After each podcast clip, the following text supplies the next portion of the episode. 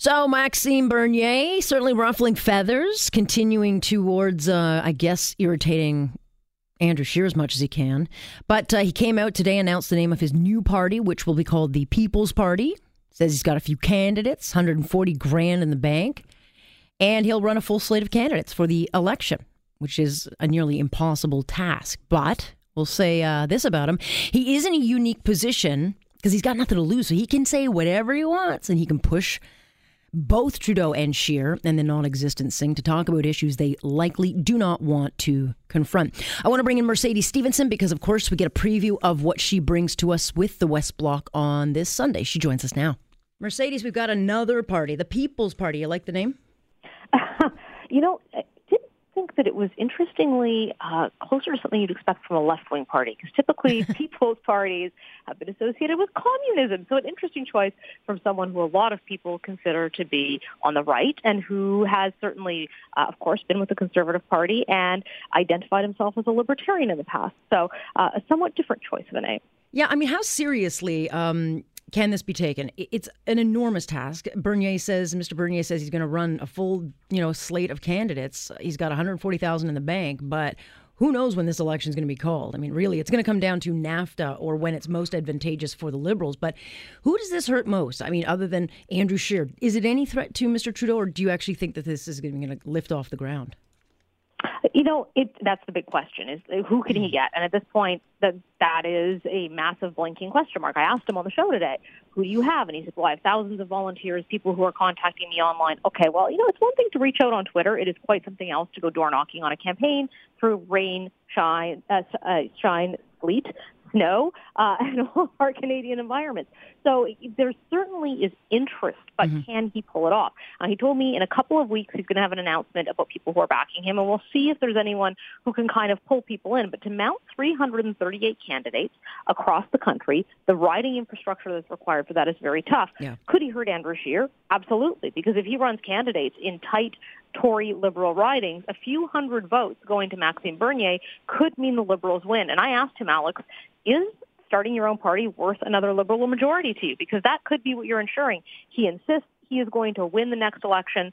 I don't think you'll find a single political analyst who believes that's possible, but could he win a couple of seats uh, or more than that? We'll find out. Yeah, I mean, he could cause, I think, headaches for both Mr. Trudeau and Mr. Scheer in Quebec. He does do well there. People like him, and he can talk about the issues. And I think this is interesting. He can talk about the issues neither politician want to touch, whether that's healthcare, opening that up, changing the structure of it, and or milk supply issues. He he is in an envious position because he can kind of do whatever he wants. Well, what was interesting to me is in the interview, he says that he kind of wants to be the, the everyman party. He told me he wants NDPers to vote for him, which I, imagine NDPers voting for Maxime Bernier. But he says, well, they don't support corporate welfare, and neither do I. He says he can attract fiscal liberals, uh, or who are liberals who are more fiscally conservative, um, and certainly there's frustration there. I've talked to a lot of liberals who are kind of the old school, more Chrétien, Martin liberals, uh, and they feel this government's a little too far to the left. He thinks he can pick them up. He thinks there's a lot of dissatisfied conservatives uh, who will be in favor of him. Now, it would be something else if he can pick up voters from all three parties. That is quite a big tent that he's planning to build. Um, but one of the senses you get, Alex, is that he's not really focused with this party. And part of that, I think, is because, and I certainly saw it in his messaging today, he's backed away from some of his more extreme and inflammatory statements. And I think he's done that because his advisors have likely said to him, if you continue down this path, you are not going to win. Sure, you'll attract a few people, but not enough for seats. So he's trying to soften it. But in the process of doing that, things start to become a little bit more mushy and confused. Yeah, but he, I think, you know, on issues of immigration, that will appeal to those in Quebec there are there are certainly people who appeal to, and you know it's interesting. Um, people who listen to the press conference today who are outside politics, I like to chat to them and see, you know, did you see what he said? What did you think? Um, and what he said appeals to some people because it was a softer version of before. So whereas people might have thought some of the questions he was raising uh, were in poor taste or potentially could inflame anti-Semitism, white nationalists. they liked what he was saying, saying, look, I like immigration, yeah. just not mass immigration. But Alex, that's a huge difference from what he had been talking about before. Um, so he really is changing his positions on sort of diversity and on immigration to, to change it and soften it. But he could appeal to even more people with that because there's a lot of people who might say, you know, I'd like to ask these questions and get to the bottom of them who might not have been the same people who would react to his tweet. Yeah. Uh, I know that you're having the premier on the show this weekend, and I can't imagine what you talk about other than the fact that, you know, in three months. Nothing to talk about at all. we've got eight lawsuits, and now, you know, we've got uh, Toronto in absolute hysteria here. Yeah. So, Doug Ford, uh, what an interview with him. He says that uh, he can't really comment on the judge. Um, I asked him if he thought this was an activist judge. As you know, a lot of conservatives believe there are judges who are not just interpreting the law, they're making law. Um, since he clearly did not agree with the judge based on his decision, and he said he's got duct tape over his mouth on the judge. He's not allowed to talk about that. But judges do make mistakes, he points out. And uh, Alex, he goes on to say that he believes he was elected to do this. I asked him you know, this was nowhere in your platform. And he said, well, but I said I was going to run on small government.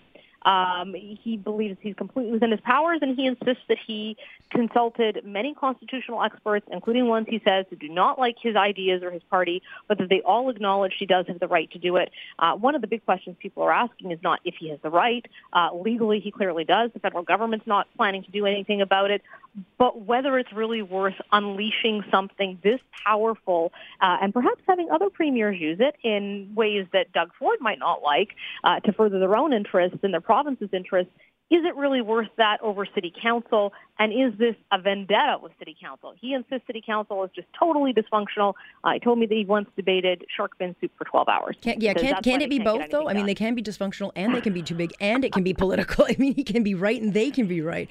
But I do I do think it's interesting. He didn't campaign on it, but Kathleen Wynne didn't campaign on cap and trade. In fact, she said she was not going to do it. And Mr. McGuinty didn't campaign on a health tax, which he put in almost instantly. So it's not like he's the first politician not to overtly campaign on something and then, you know, all of a sudden do it. I mean, welcome to politics. No, and there's there's certainly you know there's certainly politicians who campaigned on things and then did not do them as well. For yeah. example, proportional representation, electoral reform with liberals. Um, so that's not that uncommon. I think what's so jarring about this uh, from people you talk to or political watchers is that it's happening during and basically during the election season. Mm-hmm. Um, now, I, I asked Mr. Ford about that and said, "Why would you do it?" He gives the answer on the show as to why he thought this was the right time. Why not wait? Why not wait a few months, a few years beyond the election? Why do it now? Um, and essentially, he believes this needs to be done as quickly as possible. It's not completely clear, Alex, how this is going to save a ton of money or how it's going to make city council more efficient to have less people than more.